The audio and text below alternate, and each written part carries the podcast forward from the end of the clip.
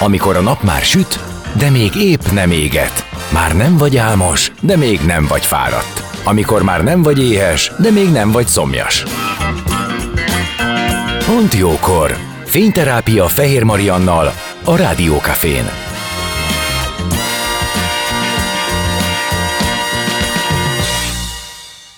Szép napot mindenkinek, Fehér Marian vagyok, és már is folytatódik a Pont Jókor, és Zsigó Anna dramaturg és Kárpáti Pál színész jönnek az életünk dolgaiba.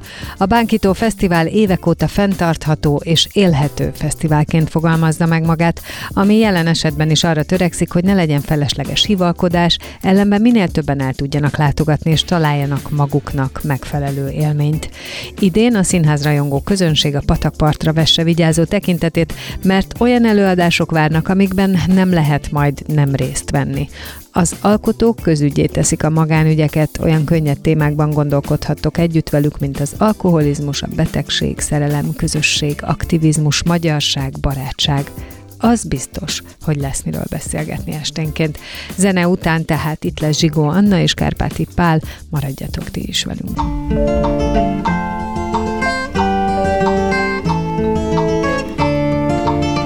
Beszélgessünk az életünk dolgairól, mert annak van értelme. Színház, zene, életstílus, kitekintés a világra és búvárkodás. A lélekben. Pont jókor. Fehér Mariannal a Rádiókafén.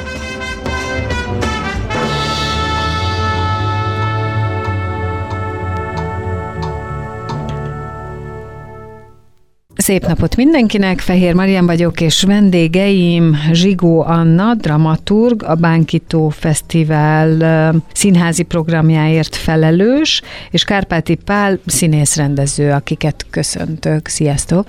Sziasztok! Rétegelt lesz a mai adás, mert hogy egyik oldalról foglalkozunk veletek, illetve a ti közös munkátokkal. Ezek után adunk egy kis teret a fesztiválnak is, mert hogy a fesztiválon külön színházi programok láthatóak, és azt gondolom, meg egyébként is van ebben egy ilyen összművészet, tehát hogy azt gondolom, hogy érdemes erre egy kicsit kitekinteni. Kezdjük Annával, dramaturg vagy, de hogy egyébként nagyon sok mindenbe veszel részt, tehát így, ahogy keresgeltem utána, olvasgattam interjúkat, tehát épp úgy fontos az, hogy neked mik azok a témák, amelyek számodra meghatározóak, amikkel te foglalkozni akarsz, mint az, hogyha valakinek a, az anyagában te vagy a dramaturg, illetve az, hogyha összefoglalsz, vagy összefogsz egy párnapos rendezvényt, ahol szintén koncepció mentén lehet haladni. Szóval, hogyha a te látásmódodra egy kicsit kitérhetünk, biztosan vissza kell menni az időbe. Igen, én uh, majdnem tíz éve végeztem a Színművészeti Egyetem dramaturg osztályában, és uh, nekem Radnai Anna Mária és Forgács András voltak az osztályfőnökeim. Két nagyon különböző személyiség, tőlük emiatt aztán egy ilyen nagyon széles és eléggé sokoldalú látásmódot kaptunk arról, hogy mi a színház, meg mi a, mi a dramaturgia. Tulajdonképpen én azóta gyakorló dramaturgként dolgozom, szabadúszóként, főleg független színházi elő előadásokban, de nem szeretem ezt nagyon külön választani, mert, mert azért minden évben van egy-két közszínházi előadás, amik számomra nagyon-nagyon fontosak, ezek főleg vidéken vannak. Tavaly is dolgoztam a Szegedi Nemzeti Színházban, a következő évadban is fogok Koltai Gábor mellett, szóval ezeket a fajta építkezéseket és irányokat is nagyon fontosnak tartom. És hát én igazából a gyakorlati munkámat azt a Kárpáti Péter mellett kezdtem el, aki nem mellesleg a mellettem ülő Palkónak az édesapja. Ő drámaíró, dramaturg, rendező, aki egy ilyen nagyon speciális technikával is dolgozik olykor, ez egy ilyen sajátos improvizációs technika, amit ö, mellettem megtanultam, és most ennek a részleteire nem térnék ki, inkább arra a látásmódra, amit ő képvisel, ami talán úgy hívnak ma Magyarországon, hogy színház csináló, vagy tehát, hogy valami olyan univerzálisabb nézőpontot képvisel, ahol egyrészt az ember dinamikusan vált a különböző szerepei meg a feladatkörei között, és egy ilyen eléggé demokratikus, vagy egy ilyen partnerségen alapuló együttműködés jön létre a, a adott alkotócsoport tagjai között. És ez nagyon érdekes, hogy ez a fajta közös munka vagy együttműködés, ez hogyan vonz be esetleg témákat, vagy hogyan tematizál darabokat. Tehát én sokszor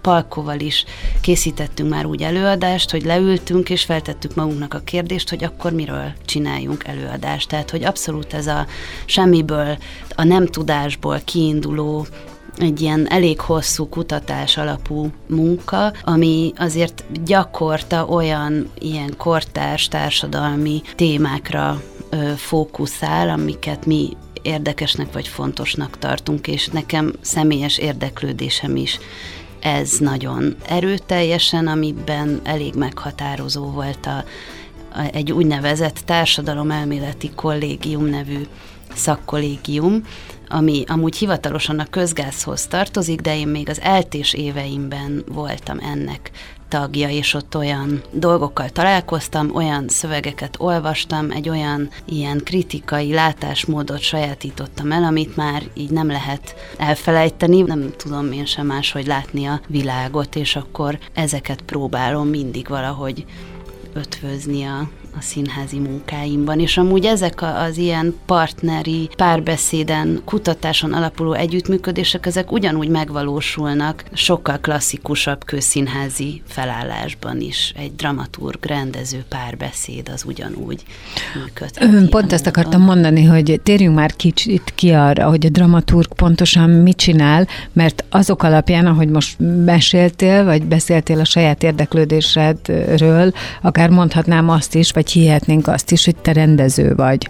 Határozzuk meg, hogy mi az, ami a dramaturg dolga, ami, ami biztosan az ő dolga. Nagyon-nagyon nehéz kérdés. Igazából én most ö, írom a DLA dolgozatomat, aminek nagyjából ez a témája, és ö, évek óta próbálok rá választ találni. Én konkrét tevékenységeket nyilván fel tudok sorolni, tehát egy alapvető tájékozottság a drámairodalomban, az aktuális színházi trendekkel kapcsolatban, vagy egy ilyen általános műveltségnek a felhalmozása, amiből lehet dolgozni, a szöveggondozás, húzás, fordítás, beleírás, újraírás, egy koncepció gyártás, a összességében egy ilyen színházi hatások felügyelete, de én inkább valahogy úgy szeretem megközelíteni, hogy milyen képességek azok, vagy milyen személyiség vonások azok, amik szerintem, vagy amelyeket én tudok használni. És az egyik, ami amúgy nagyon nehéz is tud lenni, ez az ilyen kint kintlét-bentlétnek a folyamatos változtatása egyszerre. Tehát, hogyha kell, akkor ugyanúgy én is tulajdonképpen a saját lelki világomon engedem át az anyagot, és azáltal szűrök dolgokat, és abból vonok le következtetéseket. Másnap viszont úgy próbálom nézni a próbát, mint egy szinte kívülálló, és a, a, egy ilyen nézői, vagy egy ilyen külső szempozícióból. Tehát, hogy, hogy valamiféle ilyen szerepek közti közti nagyon könnyed lépkedés vagy, vagy váltakozás például szerintem nagyon fontos vagy hasznos. Szerintem most akkor legyen az, hogy kicsit akkor Kárpáti Pált ismerjük meg. Egészen kiskoromban gimiben rendeztem előadásokat, aztán valahogy viszont a, a színészet felé mozdultam el, és a Kaposvári Egyetem színész szakán végeztem. Onnan aztán átkerültem a Sputnik hajózási társasághoz. Mi volt ez a valahogy, hogy miért a színészet? Emlékszel ott valami meghatározóra, vagy nem annyira érdekes szerinted? Tudom, lehet, hogy nem indult rendezőszak akkoriban, vagy lehet, hogy bátortalan voltam, valahogy azt Aha. mondta nekem talán az apám is, hogy, a, hogy oda nem jó, hogy oda nem jó fiatalként bekerülni, és amúgy szerettem játszani is már fiatalon. Igen, akkor még nem volt annyira markáns az, hogy ami aztán később valahogyan látványos volt, hogy színészként úgy, úgy vergődöm kicsit, úgy keresgélem magamat, és nem könnyen találom. Rendezőként meg iszonyatosan sok bal lépést teszek, de valahogy játékos élvezetemet lelem benne. Talán még a gimi alatt nem volt ennyire markáns és már most se ennyire markáns, tehát hogy ez, ez egy ilyen nem tudom, még amikor a Zsámbéki színházi bázis létezett, ott csináltunk előadásokat, és ott volt nagyon látható, hogy mennyire, mennyire élvezetemet lelem ebben a keresgélésben, ami amit a rendezés nyújt, és hogy mégsem mozdultam el vagy markánsan a rendezés felé, hanem mégis maradtam ebben a, azt akartam mondani, hogy biztonságot nyújtó dologban, ami a színészet, de egyáltalán nem mondanám biztonságot nyújtónak. Furcsa ez. hogy, hogy miért lettem színész. Most főleg, hogy, hogy nem látom, hogy mit fogok játszani jövőre. Egyáltalán nem látok semmit. Hát szerintem ebben a szakmában most nagyon sokan nem látnak semmit. Tehát az se, hogy hogy működnek. Ez egy nagyon nehéz helyzet, és mondanám, hogy na jó, de hát hogyha színész is vagy, meg rendező is, akkor az milyen jó, mert akkor te váltogathatod ilyen értelemben azt, hogy mikor mihez van kedved nem tudom, melyik felelősséggel könnyebb most, amikor felelsz egy darabért, és egy ilyen értelemben egy csapatért, hogy ez meg is valósuljon, vagy része vagy ennek, szóval biztos, hogy nem könnyű. Igen. Ugye elkezdtem úgy mondani az életemet. Igen, és, és rámehetünk a, a, a Sputnikra. A Sputnik, igen, tehát, hogy, de tényleg csak említés szinten, uh-huh. hogy, mhm. hogy volt a Sputnik, megszűnt és akkor még nem látszódott annyira, hogy feltétlenül egy alternatív társulatnak meg kell szűnnie. Most vagyok a Narratíva társulatnál, ami jelenleg Kovács D. Dániel és Egymegi Máté társulata. Ott vagyok színész, nagyon jó kis előadásokba játszom ott, és kérdés, hogy, hogy fent tud-e maradni. Tehát jövőre lesz egy premierünk, de nem tudom, hogy hogy, hogy lesz tovább. Nézd, hmm. ha ilyen értemben muszáj idehozni, ugye nemrég jöttek ki a támogatások, azért az szerintem sokaknak eldönti a, az útját abból a szempontból, hogy aki nem kapja meg azt a támogatást, ami neki kellene és fontos lenne a működéshez, ott, ott ugye van egy döntési helyzet, hogy, hogy miből, hogy magánszínházba át tud-e menni, hogy fent tudja tartani a közönséggel, hogy nem tudom, honnan tud még bármit szerezni, és vannak, na itt már volt olyan, aki azt mondta, hogy nem tud, nincs ötlete. Igen. Igen, azért az az igazság, hogy én is, ahogy így felsoroltam a dolgaimat, tehát, hogy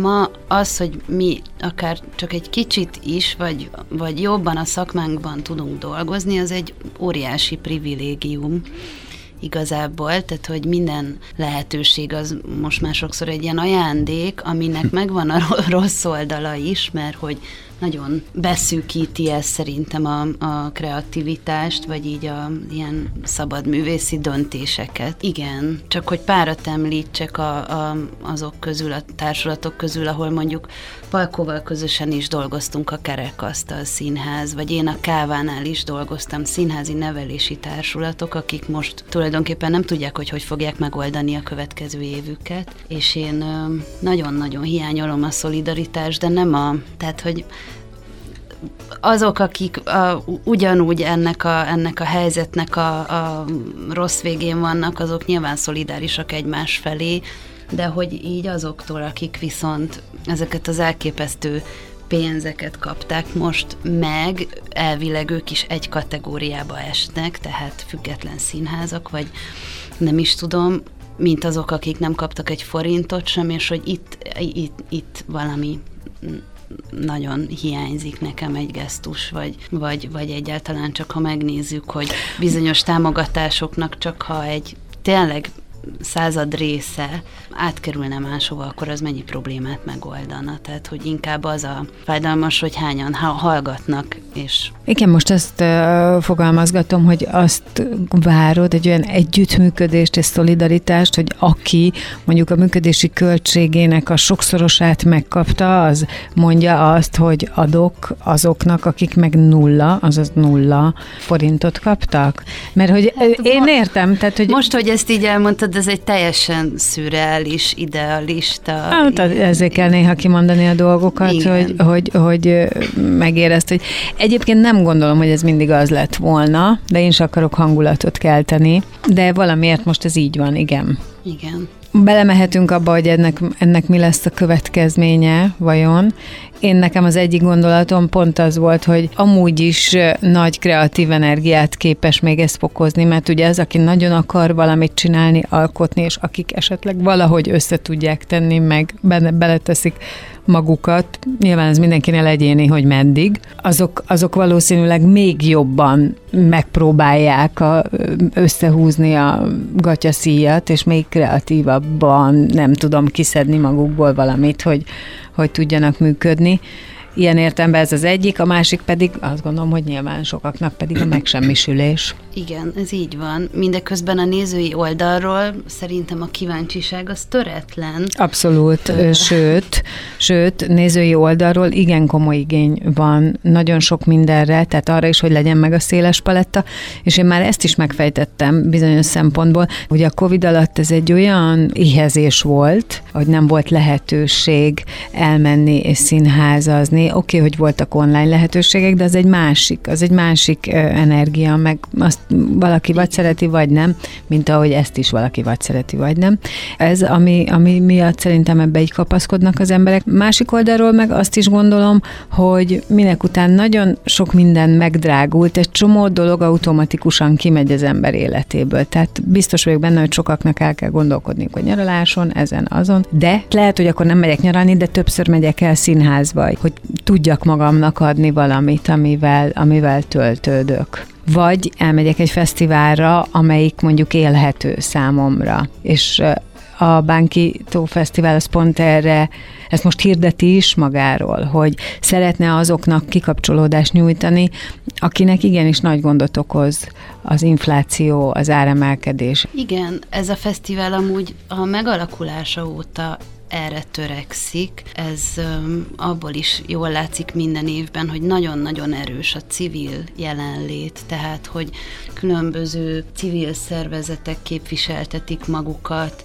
és rengeteg ilyen kúrens uh, civileket is érintő téma van tematizálva, csomó beszélgetés, van ö, különböző tudom, szakértőkkel, ilyen-olyan emberekkel, amire nagyon nagy az érdeklődés, illetve hogy, szóval, hogy, ez, tehát, hogy azért azon van a hangsúly, amit amúgy még a színházzal kapcsolatban akartam mondani, de ide is illik, hogy ez egy közös ügy. Tehát, hogy ezt közösen csináljuk, résztvevők és, és a alkotók, úgymond egyik nélkül a másik az nem létezne. Igen, és hát minden évben van egy téma. Általában úgy van, hogy évente váltakozik, hogy valami nagyon konkrét, és aztán meg inkább egy ilyen tágabb vagy általánosabb dolog. Tavaly ez a mezőgazdaság volt, ami annyira konkrét, hogy idén ehhez képest az lett, hogy adaptáció, ami, ahogy erről beszélgettünk és terveztük a fesztivált, rájöttünk, hogy nagyon-nagyon sok szempontból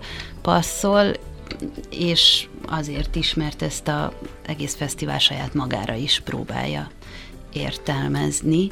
Hát meg ebben van egy csomó áthallás. Tulajdonképp azt hallasz be, amit csak akarsz. Igen, és ö, sok olyan változás lesz idén, ami, ami szerintem inkább izgalmas és érdekes, tehát nem onnan fogjuk meg ezt a dolgot, hogy nincs pénz és ezért ez és ez nincs, hanem hogy, hogy uh, hogyan lehet egy kicsit megújulni, vagy ezt a közösségi uh-huh. gondolkodást facilitálni. Én most leginkább a színházi részéről tudok ilyen szempontból beszélni, de az egy nagyon érdekes kísérlet, hogy idén majdnem az összes előadás szabad téren lesz. Ami számomra nagyon-nagyon izgalmas, nagyon kíváncsi vagyok, hogy, hogy mi lesz ennek az eredménye, ugyanis csomó olyan előadást hívtam meg, ami nyilvánvalóan nem szabad térre készült, tehát itt a a meg, meghívásnak a nulladik pontja az az volt, hogy el tudjátok-e képzelni, hogy adaptáljátok magatokat egy ilyen-olyan erdősebb, vagy kicsit színházasabb, de mindenképpen szabadtéri ö, helyszínre, és, és így kezdődtek el ezek az együttműködések ezekkel a csapatokkal. Van, akivel már évek óta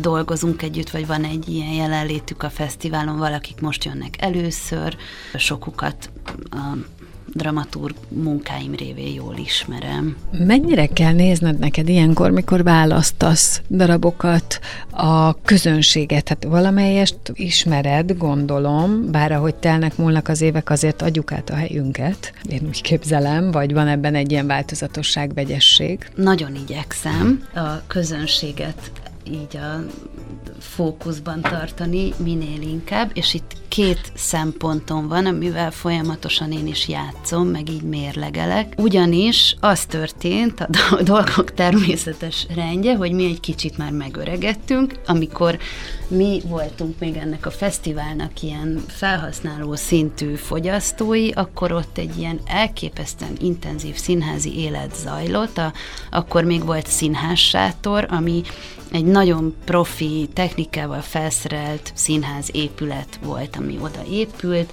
és és egy nagyon-nagyon erős színház rajongó réteg volt akkor a fesztivál közönsége, és ez most egy picit megváltozott, mert megfiatalodtak ö, szerencsére a, a mm, fesztivál látogatói, akiknél már azért szóval ők azért itt több dologra kíváncsiak egyszerre, és, és nem feltétlenül csak a színház az, ami leköti őket három napig. És hogy itt érzek én egy tök izgalmas feladatot, meg egy felelősséget is, hogy, hogy egyrészt ö, tehát, hogy megpróbálni követni, és, és kicsit kiszolgálni ennek a mondjuk nem 10-15 évvel fiatalabb közönségnek az érdeklődését, vagy az igényét, de közben behozni olyan dolgokat, és mutatni olyan dolgokat, ami, ami meg esetleg nem a fősodorba tartozik, itt viszont végre találkozhatnak vele, és, és ez esetleg így nyitja az érdeklődésüket aztán a színház irányába évközben is. Innen fogjuk folytatni zene után. Vendégeimmel Zsigó Annával és Kárpáti Pállal a Bánki Tó Fesztivál kapcsán is beszélgetünk, Anna dramaturg és az ottani színházi program felelőse, Pali pedig nyilván játszik is a fesztiválon. Innen fogjuk tehát folytatni.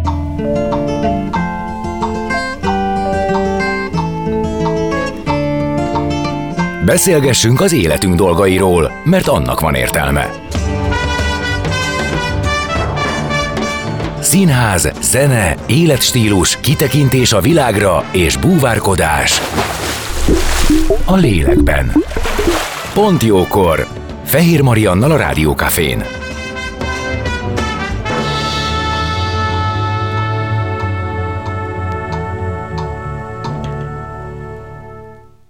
Szép napot mindenkinek! Vendégeim továbbra is Zsigó Anna, dramaturg, és Kárpáti Pál, színész, rendező, és a Bánkitó Fesztivál kapcsán is beszélgettünk, hiszen ott van egy monodráma. Úgy neveztük, hogy társas monodráma. Nem egyedül vagyok a színpadon, hanem öt másik emberrel együtt, és közösen játszunk. De egy monodráma ötletéből alakult ez az előadás, és valahogy feldagadt, és a műfai meghatározása társas monodráma lett. Igen, azért ez egyébként elég egymásnak ellentmondó, nem? Igen. A társas monodráma.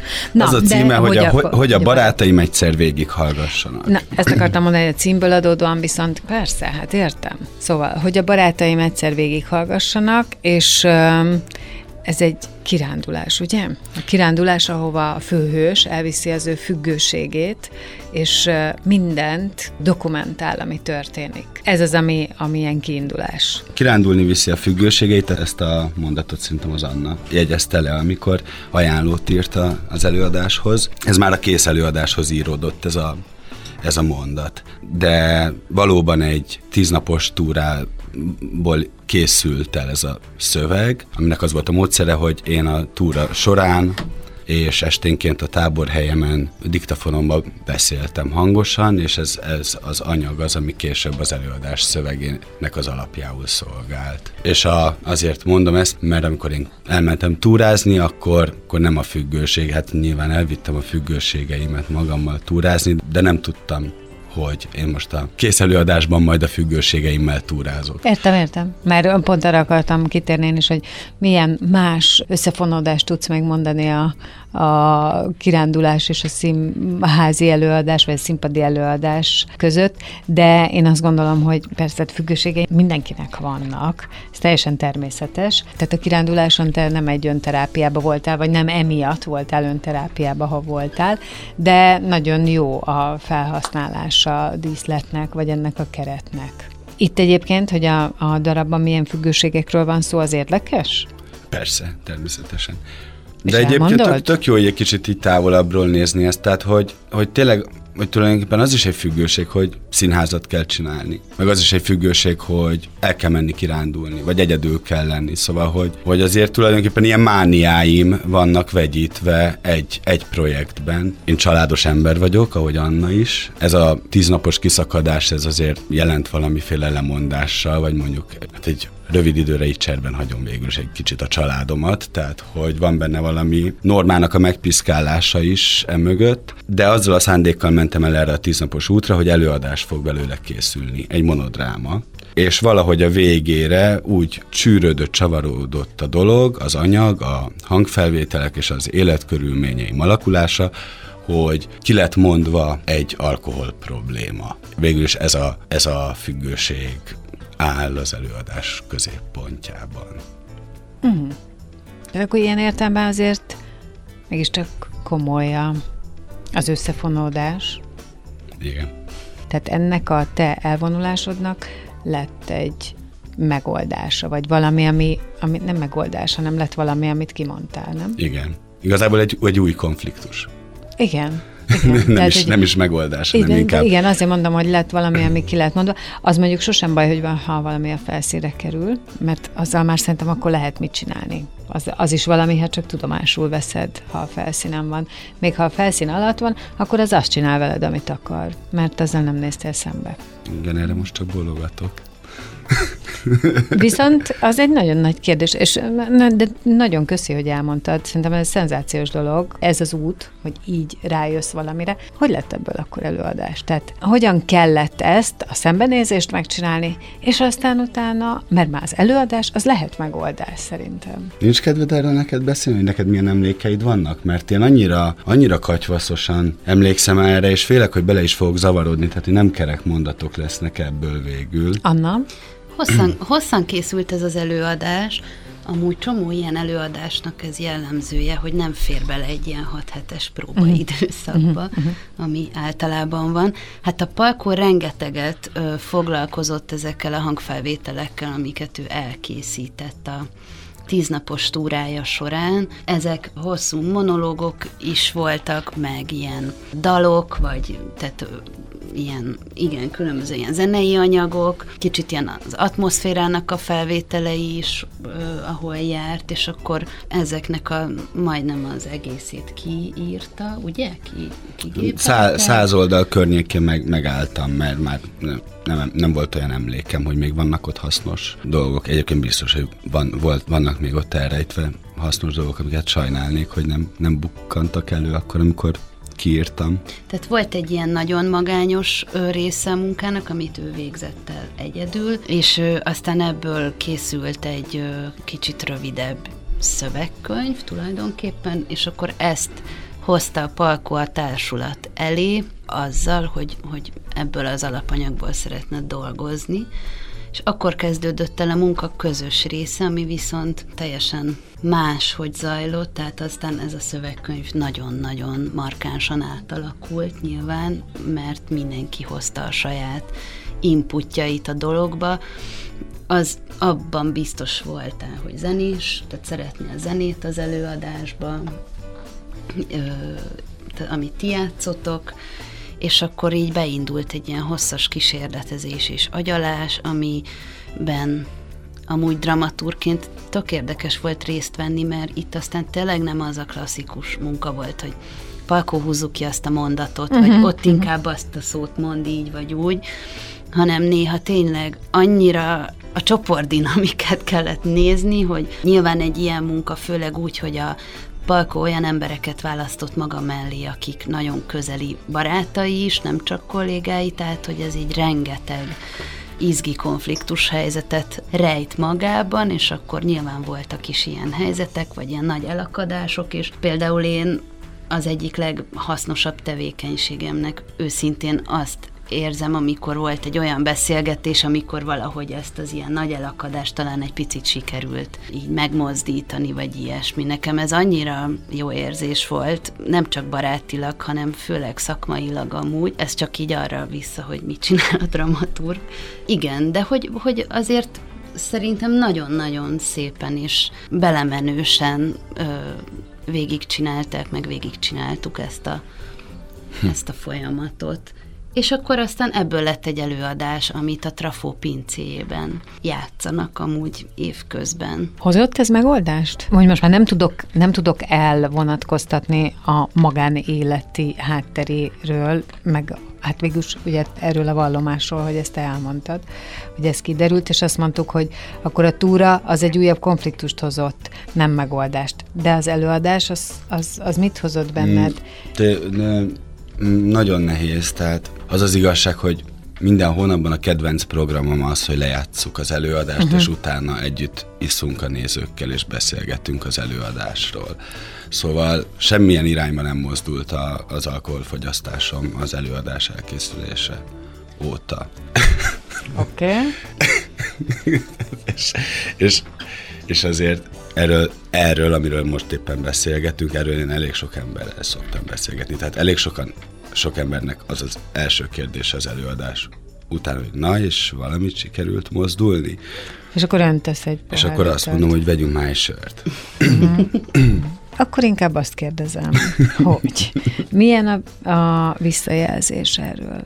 Hogy éli meg a közönség? Mit gondolnak róla? Nagyon-nagyon-nagyon változatos, és számomra nagyon izgalmas. Tehát, hogy, hogy sok, sokakat szerintem személyesen megérint Biztos ez a lehetsz benne. Igen. És azt remélem, hogy azt el sikerült érni ennek az előadásnak, hogy az előadást nézve ő közbe futtat egy ilyen saját belső utazást, és ez, ez olyan szinten hívó szava volt ennek a projektnek, hogy nem tudom, pályázati anyagban is be volt írva, hogy ez egy nagyon lila dolog, de mégis valahogy annyira érdekel engem az a kísérlet, hogy a nézők saját belső moziát valahogy beindítani. És ami, amit csak lehet, ezért megpróbálok megtenni az előadás készítésénél. És egyébként nem, nem mindig sikerül, mert van egy ilyen produkáló kényszere a, a színházi alkotónak, de hogy például itt nagyon sokszor van ilyen, hogy így elmerülünk hosszan egy ilyen tulajdonképpen nagyon egyszerű zenei témában, és csak úgy azt bontogatjuk, és nagyon nem történik semmi a színpadon, és ezek, ezek mindig elég tudatosan azért, azért vannak benne, hogyha valakinek elkalandozik így a saját élete irányába a fantáziája, akkor, az úgy, akkor annak legyen tere, kalandozhasson. És igen, szóval, hogy, hogy valakiknél az előadás első mondata bekapcsolja a saját problémáját az alkohollal kapcsolatban, vagy a, vagy a család, a családjában szerették körében az alkohol való viszonya irányába. Vannak, akiknek így ö, elidegenítő egyébként ez az előadás, tehát egy picit úgy mérgesek talán, hogy nem, nem nyújt megoldást a végén, tehát nem, nem, jut, nem jut el sehova, csak tényleg mint, mint egy tíznapos utazás, tehát ami élményekkel van tele, és egyszer csak vége van, és visszamegy az ember a saját Életébe. Életébe. Szóval, hogy olyan, olyan, mint az élet, és nem olyan, mint egy dráma végül is. Én, mint főszereplő, és most tulajdonképpen egy karakterről beszélek, tehát nem saját magamról, mert, mert azért ez tényleg átment olyan alkotó fázisokon, hogy most már nem, nem egy pszichodrámaként élem meg a dolgot, hanem, hanem eljátszom ezt a parkót. Én azért drámaian élem meg azt, ami történik, tehát én egy drámai főhősnek képzelem magam ebben az előadásban, csak éppenséggel nem történik semmi. Olyan, mint amikor az ember berúg este, és tényleg mindent el tud képzelni. Mindennek el tudja magát képzelni, minden, az, hogy holnaptól megváltozik, azt is el tudja képzelni, azt is, hogy holnap csinálni fog egy jó előadást, azt is, hogy mondjuk szakít a csajával, vagy nem tudom, valójában meg igazából ezek csak ilyen képzelgések. Beszúrhatok egy ilyen nem? dramaturg szakmai megjegyzést, hogy ez, amiről a Palkó beszélt, ez a, hogy nem egy dráma, hogy ez, ez engem végtelen módon érdekel, és ezzel is foglalkozom most elég intenzíven, hogy tehát, hogy azok a fajta történetek, a drámák, előadások, amelyeknek nem ez a klasszikus fajta íve és szerkezete van, tehát nincs egy valamiféle lezárás. A Pétertől is amúgy rengeteget tanultam erről, vagy az ő munkáit nézve, meg abban részt vevén. Szerintem ez mostanában azért nagyon érdekes, vagy számomra izgalmas, mert, mert a színház az ugye alapvetően azt kínálja a hagyományokhoz alkalmazkodva, hogy itt valami megoldást, vagy valami választ fogunk esetleg kapni, vagy van egy történet, aminek van egy eleje, egy közepe, és feltétlenül van egy lezárása ha nem is teljes lezárása, de legalábbis valamiféle, tehát a nézés közben felkavarodott gondolataink valahogy nyugvópontra kerülnek, vagy valami A-ból B-be jutás van, ami abszolút itt is van A-ból B-be jutás, amit inkább úgy mondanék, hogy A-ból A-ba jut a palkó történet szerint, csak egy olyan varázslatos kurflitt eszközben, amiben rengeteg ö, pontot érint térben és időben, de hogy én nagyon kíváncsi vagyok ezekre, ezekre a történetekre, meg erre a fajta színházra, mert valahogy azt érzem, hogy nem olyan időket élünk most, hogy feltétlenül azt az illúziót keltsük, hogy itt megoldások vannak, megoldások adhatók,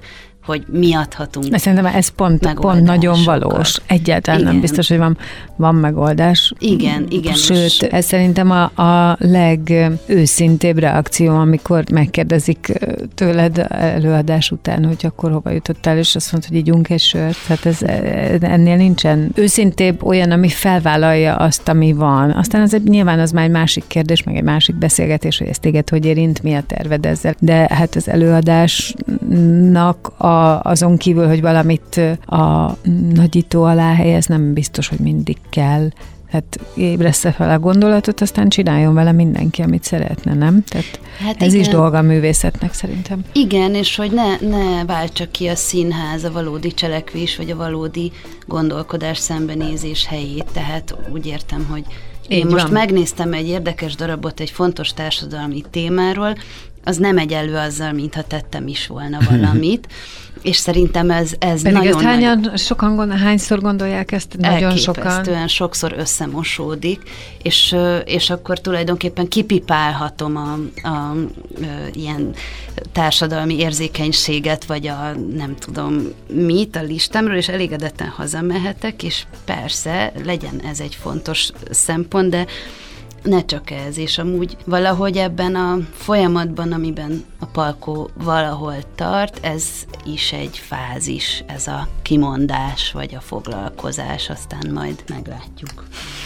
Hát én köszönöm szépen, hogy itt voltatok, és akkor a Bánkító Fesztivál azért szívesen felhívom a figyelmet, mert hogy ez július közepétől lesz, ugye 13-ától. 13, 14, 15, és ö, um, például, ahogy a barátaim egyszer végighallgassanak című előadás is látható, ami, mint Palko mondta, a túrázásról szól, és most egy ilyen igazán izgalmas, fás, bokros, ligetes, természeti környezetben fogják játszani, úgyhogy szerintem... Autentikus lesz a környezet. Egyáltalán nem, de ez nagyon érdekes lesz, hogy, hogy fák között kell játszani, mert mert a Pulatrafó terére képzeltük el az előadást, akkor nem tudtuk, hogy hogyan oldjuk meg a fákat, valami megoldást hoztunk rá, és szerintem azokat a megoldásokat mi be fogjuk rakni a fák közé. Tehát, hogy, hogy a legkifacsartabb lesz, mert a fák között akarunk úgy tenni, hogy ott vannak fák. Na jó, hát akkor ez jó véglet. Igen. Köszönöm szépen, hogy itt voltatok. Mi is köszönjük. Mi is köszönjük szépen. Zsigó Anna és Kárpáti Pál voltak a vendégeim itt a Pontjókorban, ami ezzel most véget ért, és holnap délelőtt 10 órától friss adással várlak titeket. Addig is maradjatok itt a Rádiókafén. Köszönöm a figyelmet, sziasztok! Dél van. Pontjókor. Azaz most ér véget Fehér Maria műsora. De minden hétköznap tízkor gyertek, a cipőt sem kell levennetek, csak ha akarjátok.